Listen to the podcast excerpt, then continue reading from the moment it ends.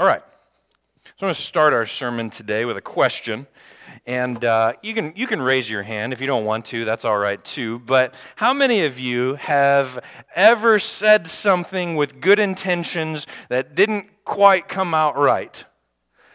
Yeah, me too. Maybe I should raise both hands, but I'm not going to. Um, I'm going to give you an example. this, is, this is a really embarrassing one for me. Um, so, you guys probably know this, but I, uh, I'm pretty involved at the YMCA, and, and, I like to work out at the YMCA. And, and while I'm there, um, I have these, these shirts that say chaplain. And, you know, so people know that they can come to me if they need to talk about something, if they've got something they're worried about in their life, if they need somebody to pray with them, or, or, or things like that. And, and I've had a lot of really meaningful conversations while I've been at the YMCA because I have my chaplain shirt on. And uh, one of the things I like to do is I like to be encouraging and nice and friendly to people while I'm at the YMCA. Well, a couple of months ago, this backfired on me. Uh, there was a couple of, uh, I'd say they were high school students, and they were doing squats. And uh, I, I don't know if you know this about guys, but we have this tendency to do more than we should sometimes. I, I, hate to generalize, but and, and in guys that manifests itself by uh, in, in the gym by loading up the squat rack with like nine times your body weight and then breaking yourself. Uh, but these guys didn't do that. And so I wanted to compliment them. I wanted to, I wanted to say, hey, you know, you guys did really good squats. It was good form, it was an appropriate weight. And, and I just wanted to be encouraging to them. And so they get done with their squats, and I said, hey, guys, those are good looking squats. And they gave me this look. And I immediately knew that something had gotten lost in translation. I was being encouraging. And they gave me this look, and they didn't say anything, but what their look said is, hey, thanks a lot, fat old man. And I didn't understand that at the time, so I go home and I tell Leah, and I said, I'm just really puzzled by this interaction. I don't know what went wrong. And she said, You got to put yourself in their shoes.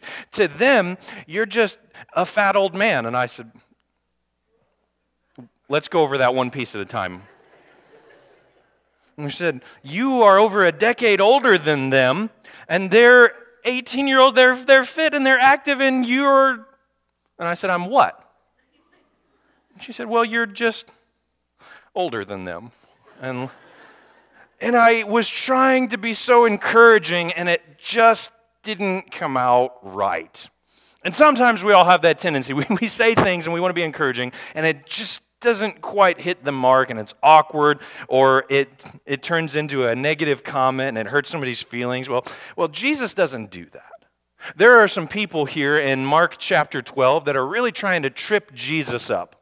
And the reason they're trying to trip Jesus up is because in Mark 11, as, as, Charlie just talked about a little bit ago, Jesus makes this triumphal entry into Jerusalem. And that's a controversial thing right? You know who makes triumphal entries? People who are conquering.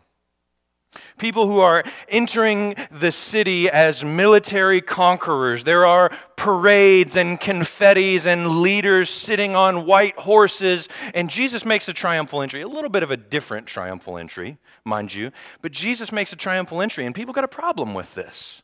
And then after he makes his triumphal entry, he goes into the temple and he does something even more controversial.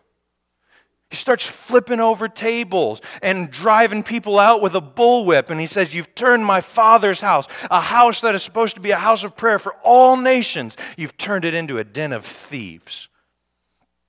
And people have a problem with this. And so the religious authorities, they go, Hey, Jesus, you know, we, we've got a couple of questions for you. Um, just, just out of curiosity, if you don't mind answering these questions for us, by whose authority are you doing these things? And this would be an opportunity for Jesus to say something with good intentions that just misses the mark. But Jesus doesn't miss the mark. So he knows something. He knows that, that the religious leaders are just trying to trip him up. Because if he says, Well, I'm doing this by God's authority, then they're going to say, You see, he blasphemed. We must put him to death. But if he says, Well, I do this by my own authority, they're going to say, Well, only God could give a person that authority. And they'd still want to put him to death. So Jesus answers them with a question that puts them in a similar conundrum. And we don't have time to, to look at how he answered. We got to move on. Um, but, but Jesus answers their question appropriately based on the spirit of the question they're asking. He answers it right. Well, the religious leaders, they're not satisfied getting beat, and so they ask him another question. They say, Jesus, tell us, should a person pay taxes to Caesar or not? Again, they're trying to trip Jesus up. And, and, so Jesus knows, well, if I answer, yeah, sure, you're supposed to pay taxes to Caesar. Of course you are. Well, then they're going to say, well, see, Jesus has got Jesus has got an idol. Jesus got an idol. You probably shouldn't follow Jesus. He's got an idol he's worshiping. And if they say, and if Jesus says, no, he shouldn't pay taxes. Well, see, Caesar, Jesus is trying to overthrow the Roman government. We got to kill him. So Jesus knows that the stakes are high in this question as well. And what does he say? He says, get out a coin. Look at it. Whose face is on that coin? I say, well, Caesar. And they say, well, then give to Caesar what belongs to Caesar and give to God what belongs to God. And so Jesus, in another moment where he could have said something that comes out wrong, he doesn't do that because he knows something. He knows about the scribes and the Pharisees. He knows, he knows that they're looking for a reason to accuse. They're not looking for an answer to their question. And that's an important idea. These people are looking for a reason to accuse him, not an answer to their question. Here's why this is an important idea because a lot of people today are looking for a reason to accuse Christians. A lot of people today are looking for a reason to write off Christianity.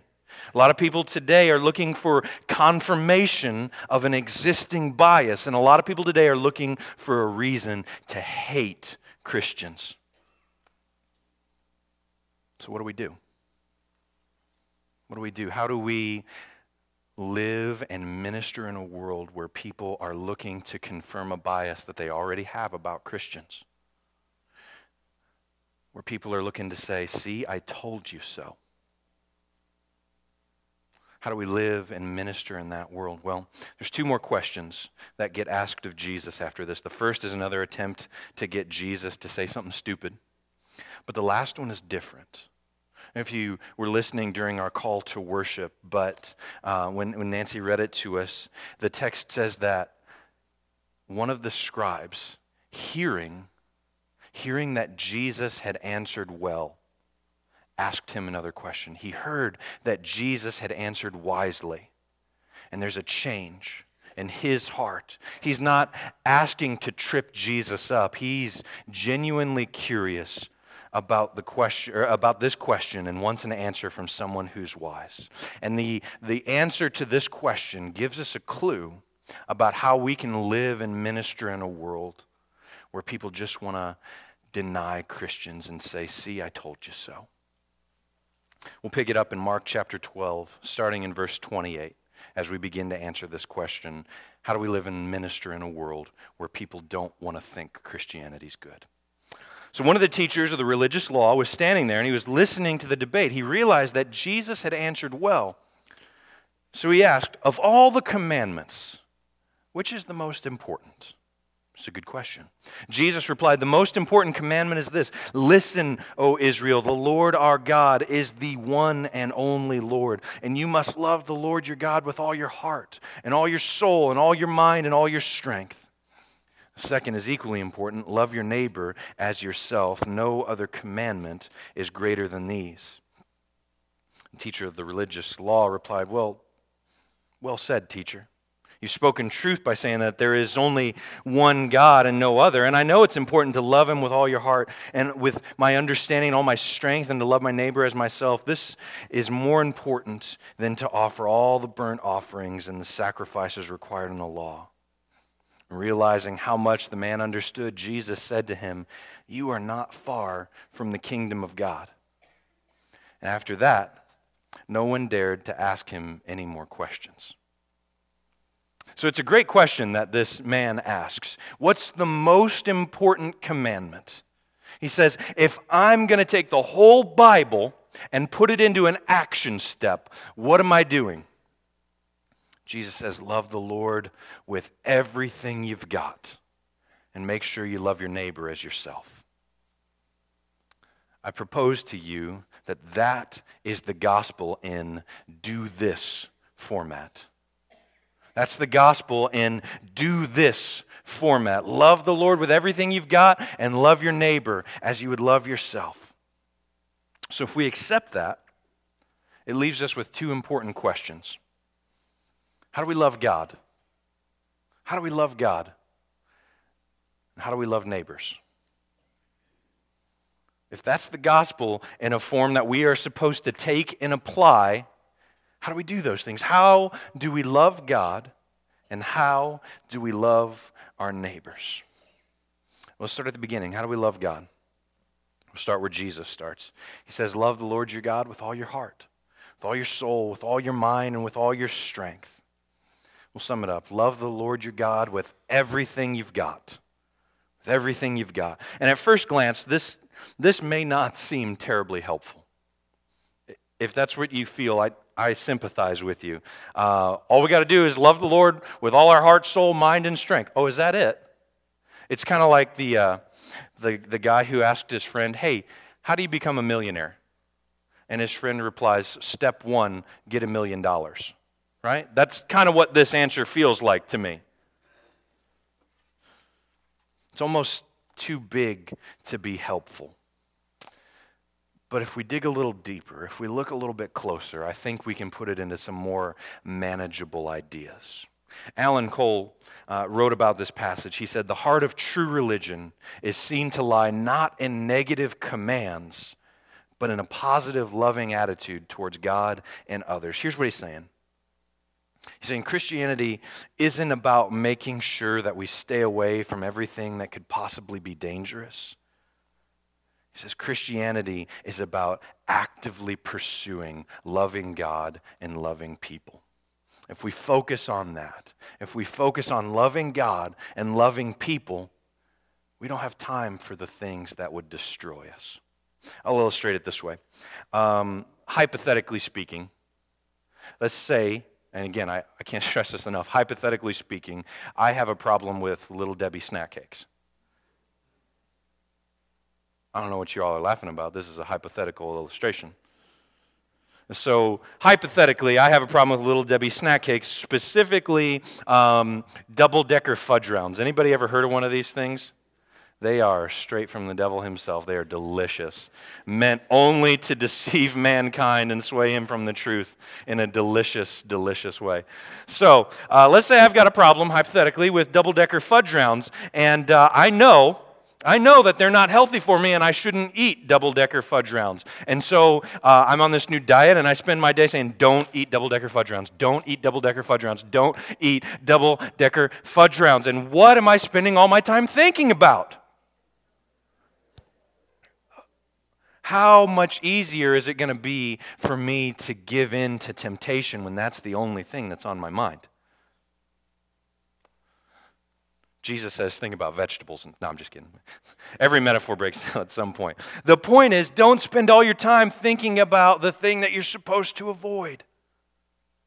Spend time thinking about, hey, how am I going to love my neighbor today? How am I going to love God today? Not don't eat double decker fudge rounds.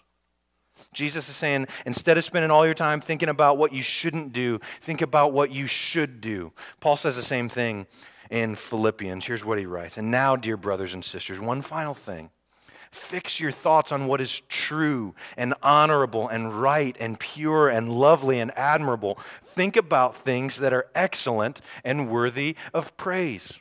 Think about those things. Don't spend all your time thinking about the things that are wrong and negative and bad because then what are you thinking about? Double decker fudge rounds. You're going to get one thing out of this sermon, and it's going to be that. I'm very sorry to the people who make Little Debbie snack cakes. Your sales are about to take a dip. Don't spend all your time thinking about how you can avoid what's wrong.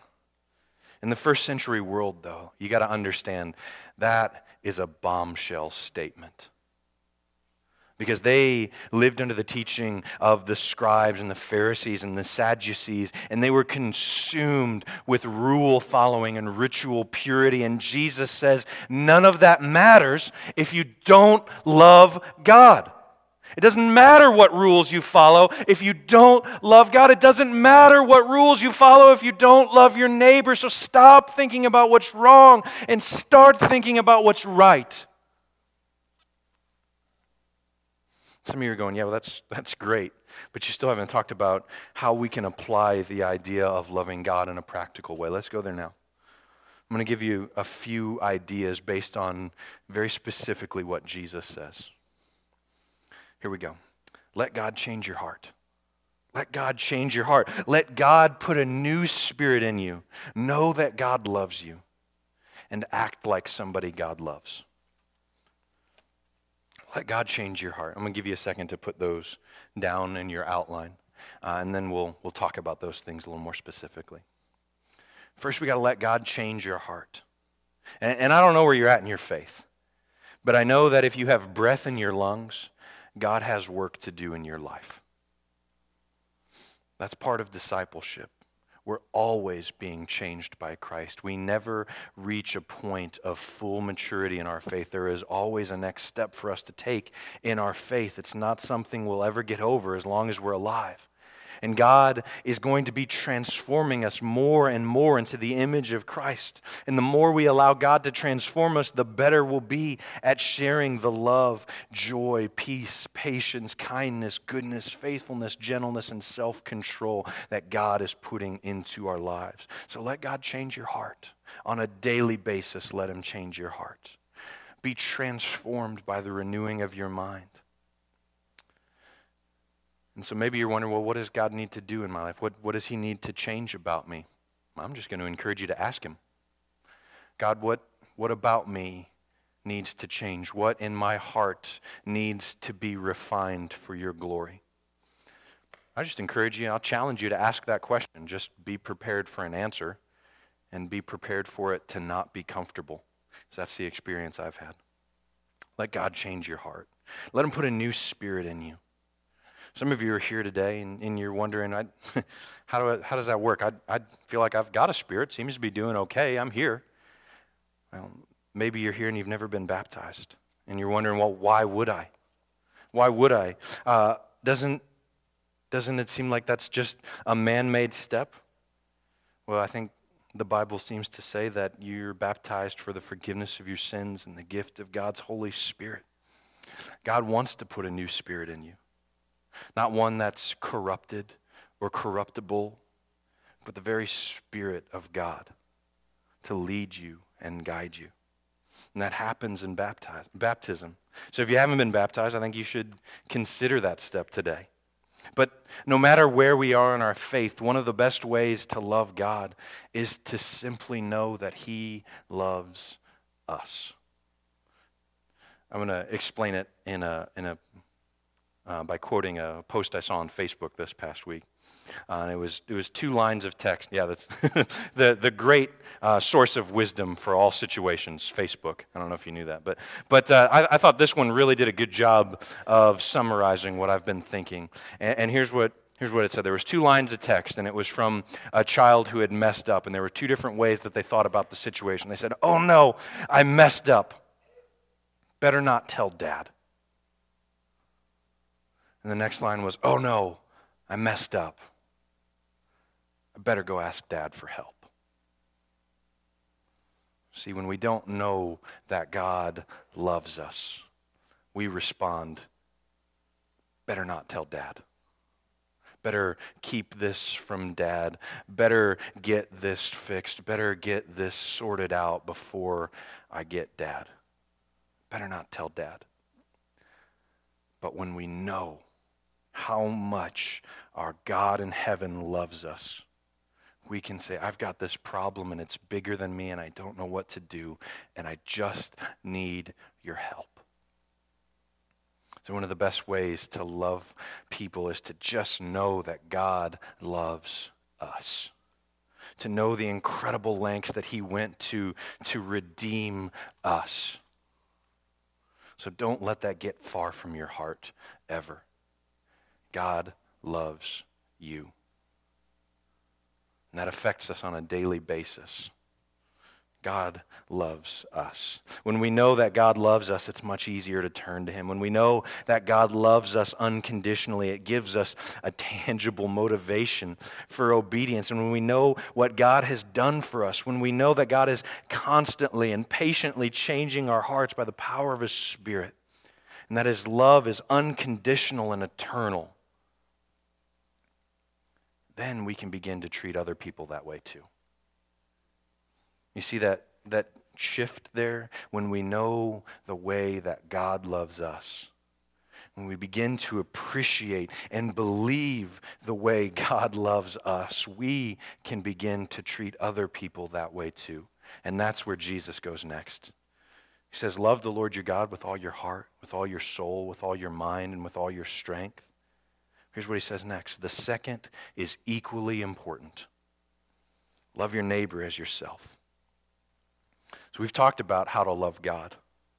Now we're going to look at how we love our neighbors. And right off the bat, we've got an important lesson. Jesus says this is equally important. Equally important. Jesus is telling us, he's telling us that it's not possible to love God with all we've got if we're not loving our neighbors as ourselves. Let me say that one more time. It's not possible to love God with all we've got if we're not loving our neighbor as ourselves. In a very real sense, loving your neighbor is the practical application of loving God. So, how do we love our neighbors? Well, we've been hearing it for a little while now. Started talking about it several weeks ago when Jesus says, Bear each other's burdens. Bear each other's burdens. And can I tell you, there are a lot of people out there that have large burdens. And one of the most prominent burdens that we find is that there are people who live every day with no hope. Every day with no hope. They want it, they're looking for it. Maybe they've even tried to find it in a church or two, and it just didn't happen. And now they're looking for it everywhere, and whenever they don't find it there, they get just a little bit more desperate. Can I remind us all of something that we know? There is hope in Jesus. You know that. I know that. So many of our friends and neighbors and relatives don't know that, and they want so desperately to find hope somewhere. We know what it's like to be lost and then found. We know what it's like to be blind and now see. We know what it's like to be controlled by sin and now be free. We know that we were far from God and we know that we are getting closer every day. We have hope. And the most loving thing we can do is share that hope. Because I would sure want somebody to do that for me. What did Jesus say? Love your neighbor as yourselves. If I didn't have hope, I'd sure want somebody to give it to me.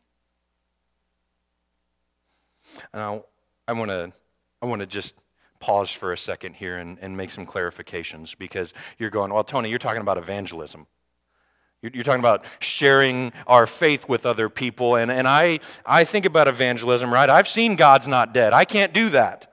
Okay? You're, you're going, I, I'm just not trained well enough to do evangelism. I'm not trained well enough to lead somebody to Christ. I'm not talking about giving a theological treatise. Okay? I'm not talking about walking somebody through giant polysyllabic words and knowing what they mean. Nobody knows what they mean. Right? I'm, I'm not talking about that. I'm saying having the ability to say, This is what Jesus has done in my life. Do you think maybe he could do that in yours too? So, what has Jesus done in your life? And how can you share that with somebody you care about? Or maybe, maybe you're not comfortable with that yet. Maybe you're going, uh, baby steps. Baby steps, Dr. Bob. Baby steps. You're not quite ready for that. Got an option for you, too. We got Easter coming up. We got Easter coming up. And out in the lobby, we've got these handy dandy door hangers. Why don't you grab a stack? Why don't you grab a stack and be creative with how you get rid of them? Okay? Uh, I, have got a couple of ideas for you I'm going to share, but you think of other ways to get rid of these. Invite people to hear about how much God loves them. Maybe you go through the drive through sometime this week and you pay for the person behind you and you say, hey, uh, I'm paying for the person behind me, but would you just give this to him? Seems like a neat idea. Or maybe you're out in public and you hold the door for somebody. And they say, Oh, thank you so much. And you say, Hey, it's my privilege. I'd love the opportunity to hold the door for you at church. Is that corny? Maybe it's corny. I don't think it's corny. Awesome. Thanks for the feedback, guys. Like, think of some different creative ways to get rid of these. There's a whole bunch of them. I want them all gone. And I don't want to be able to see any red in these pews on Easter unless you're wearing a red shirt. Maybe you're a police officer, and as you arrest somebody, you just put it right there in the middle of the hand. I'm just kidding. Just kidding about that one. um, all right. Here's the deal. Uh, we want to be able to tell people about Jesus. We want to be able to tell people about how much God loves them. We want to be able to tell people about salvation and how great it will be. We want to show people what Jesus is like. And as much as we want to tell people what Jesus is like, the thing that we're really after is showing people what Jesus is like. We want to show people what Jesus is like. You see, there, there are a lot of churches that'll get you to heaven. We want to be a church that brings heaven here. You see that difference? There are a lot of churches that'll get you to heaven. We want to bring heaven here. We don't want to just tell people about how great our God is. We want to show them through what He's doing in our lives. We want to begin to let God work in their lives as well. We want to be a church that brings heaven here. I saw a story recently about a group of high school basketball players in Texas. If you've heard this story, then just listen anyway. It's my sermon. Okay, but uh, I, I, heard a story about a group of high school basketball players in Texas, and uh, they were from a small Christian school, and they were playing a scrimmage against a basketball team from a juvenile detention center uh, for um, uh, felony offenders. So it wasn't just a regular juvenile detention center, it was a juvenile detention center for minors who had committed felonies. And in this uh, detention center, the, the incarcerated young men who had good behavior had the opportunity to play on a basketball team. And this is the team that this small Christian school is playing a scrimmage against. And Every time that the, the boys from the Christian school scored, uh, their side of the crowd would go nuts. Every time they had a steal or something went right or they got a call, you know, their, their fans, their parents, their girlfriends, the cheerleaders, their friends would go nuts and cheer for them. But two boys on the team started to notice something. There was nobody on the other side to cheer. They didn't have parents there. They didn't have friends there. They didn't have cheerleaders. And so after the game, these two young men, they went over to the coach from the detention center team and they said, "Hey, can we have a schedule?" Can we have a schedule for the rest of your games for the rest of the year? And what these two basketball players did is they took it upon themselves to coordinate fans for this detention center team. So every time those boys played, they had people to cheer for them. They had people to clap for them. They had cheerleaders. And they began to begin, befriend that team. And I love that story. Here's what I love the most. They were interviewed later by the Dallas News. And here's what they said They said, Listen, everybody makes mistakes, but everyone deserves to be loved. I love that. And I think, I think as Jesus looks down from his throne in heaven and he hears teenage boys say things like that, he says, That's heaven on earth. And I love it. We got similar opportunities to show off God's love. Or we don't we're not going to probably go cheer for a juvenile detention basketball team, but we have opportunities to show off God's love in our community. We've got a Kids Hope program where we can spend an hour a week with a student who just needs a little bit of encouragement, just needs a little bit of attention, just needs somebody to sit down and work through a couple of math problems with them or tell them, You're doing great. And I think when Jesus says, all of you heading over to West Washington, he says, that's heaven on earth. And Hoosiers help. When a trailer gets loaded up and a team of volunteers head off to Texas or Florida or maybe Nebraska or, or, or wherever they head next, I, I can't help but think that from his throne in heaven, Jesus says, That's heaven on earth. And celebrate recovery where anybody who's struggling with a hurt, a habit, or a hangup can go and find a support system that's going to help them heal. And I think when Jesus hears the Celebrate Recovery group singing on Wednesday night, he looks down from his throne in heaven and he says, That's heaven on earth. And dyslexia ministry. It's getting started up so that students who are affected by dyslexia can get the support they need so they don't somehow feel like they're less than their peers. And I think when Jesus thinks about how that ministry is going to look, he says, That's heaven on earth. There are a lot of churches that'll get you to heaven. We want to be a church that brings heaven here. And sure, we could tell them about heaven, and we do. But I don't know about you. I think it's a whole lot more fun to show them. Because that's what Jesus did for us. He didn't tell us about how much God loves us, He came and He showed us. He didn't just write about the love of God. He didn't just preach about the love of God. He showed us the love of God. And even though he was equal with God, even though he sat in the throne room of heaven, he didn't think twice about giving up his divine privilege. He came to earth and lived as a man, able to experience all the things we face from joy and sorrow and physical pain. He experienced all of that as we experience. And ultimately, what Jesus said was God loves you this much. I love you this much. He loves us enough to be punished for the sins that we've committed. And we talk about Jesus dying on a cross for our sins, but maybe if you're new to church, maybe you don't really know what that means. You don't know why he died. Let me just tell you, he died because sin requires a punishment. And all of us have sinned. All of us have sinned. He died because sin requires a punishment, and all of us have sinned.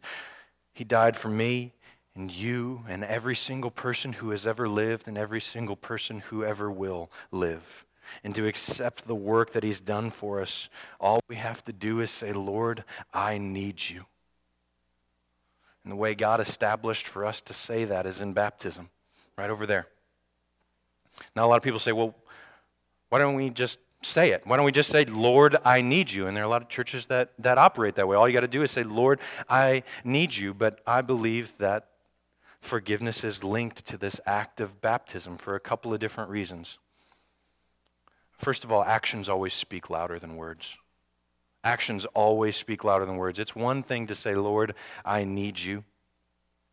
It is another thing entirely to say, Lord, I need you. To put skin in the game. And let me just remind you, Jesus didn't just talk about the love of God, He showed us the love of God. So if his example is one that we're going to follow, it's not an example of words, but of action. So today, if you need to accept the work of forgiveness that Jesus has already completed for you, I think you should do it. I think you should be baptized today. But maybe you're here and you're looking for a reason to write off Christianity. Maybe you're looking for a reason to say, see, I told you so. Can I just tell you, I'm sorry for the ways that the church has hurt you? We mean well, but we don't always get it right. We are imperfect people and we mess up, we get distracted, but when we're focused, our job is to point people to Jesus. And so I want to do that today. I know you're hurt, but Jesus wants to help begin that healing process in you, and it starts with these words I forgive you. So I don't know what you've done. I don't know how you've been hurt and how you've responded to that hurt, but I know that each of us could deal with hearing those words I forgive you. And those are the words that Jesus so desperately wants to say to you today. And for all of us, May we devote ourselves to loving the Lord our God with all our heart, soul, mind, and strength, and loving our neighbors as, our, as ourselves, so that we can tell our community, God loves you this much. Let's pray. God, we know that you love us, and we rejoice in that knowledge. We thank you. We praise you for the work that you've done so that we can be forgiven. God, we ask that you would forgive us for the times where we where we forget how much you do love us. The times where we take it for granted. The times we keep it to ourselves. God, would you fill us now with the knowledge of your love so that we can boldly go into this world as ambassadors. Please, God, remind us of your love so that the light that's in us can shine brightly for all to see. We pray this in Jesus' name. Amen.